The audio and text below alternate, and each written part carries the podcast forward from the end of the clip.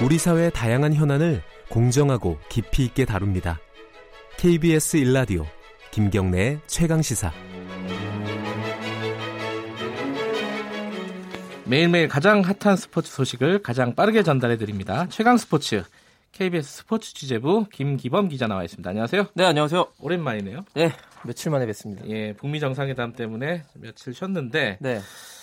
어, 회담이 이렇게 돼가지고 좀.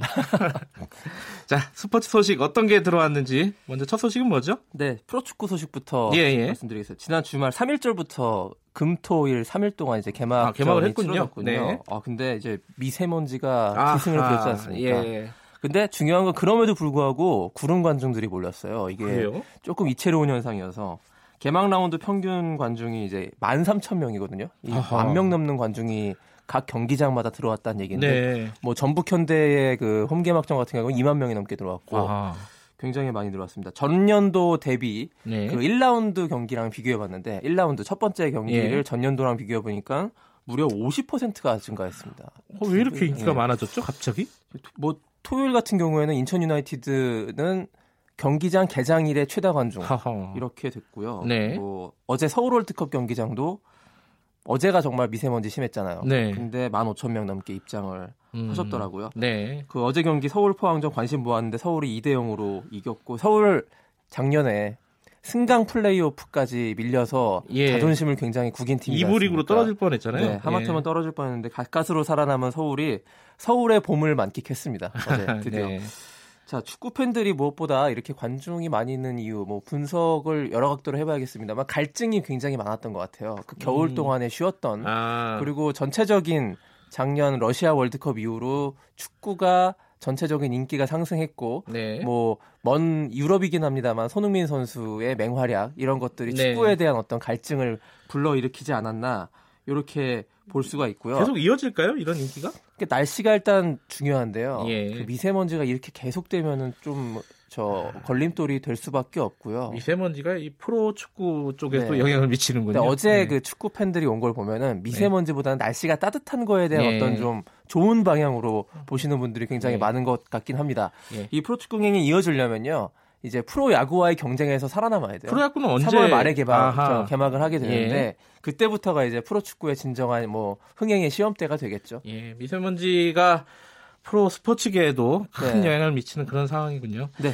자, 골프의 박성현 선수 소식도 들어볼까요? H, HSBC 챔피언십에서 어제 다 보셨을 거예요. 역전 네. 우승했고 네. 뭐 별명이 장타여왕 아닙니까? 그래서 네. 화끈한 장타에 이은 버디쇼를 펼쳤고요. 음, 그 이번 시즌 LPGA 투어 여자 골프 투어 최대 관심사 중에 하나가요. 박성현 선수가 얼마나 잘할까 요겁니다. 음, 네. 지금 세계 랭킹 2위인데 쭈타누칸이 세계 랭킹 1위고 태국의 네. 주탄칸이요. 예. 박성현 선수가 뭐 이 추세대라면은 금방 뒤집을 수 있을 것이다. 음. 작년에 세계 랭킹 1위 했다가 다시 내준 것이었거든요. 네. 다시 1위 자리를 수성할 수가 있을 것 같은데 박성현 선수가 인터뷰에서 올해 목표가 다섯 번 우승입니다. 하하. 근데 벌써 3월 달에 이제 첫 번째 우승을 했고 예상보다 좀 빨리 한 거예요. 왜냐하면 네. 박성현 선수가 이제 아시아에서 열리는 그런 대회에서 좀 약했거든요. 네. 그 대회 초반. 예. 근데 이제 이 중반으로 갈수록 굉장히 힘을 내는 타입인데 벌써 첫 승을 올려서 시즌 5승에 대한 어, 청신호가 켜졌다. 예. 이렇게 볼 수가 있겠고요. 지금 통산으로 따지면요. 박성현 선수가 여섯 번 우승했습니다. 아, 요번? 6승이에요. 예. 예.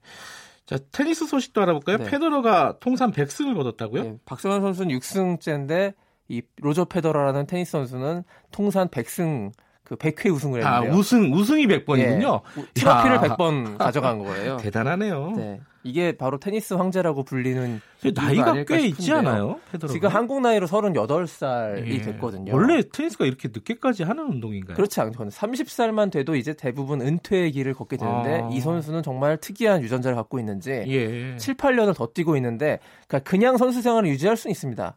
근데 이제 세계 랭킹 1, 2위를 다투고 있는 생활을 예. 38살까지 한다는 거 이제 부록의 나이를 눈앞에 두고 있는데 예. 이건 정말 대단한 것이고요. 그 페더러가 2001년에 첫 우승을 했습니다. 그때 19년 전이네요. 네. 페더러의 나이 20살 정도 됐을 겁니다. 예. 그때 19년 동안 차곡차곡 우승을 쌓아서 예. 100번.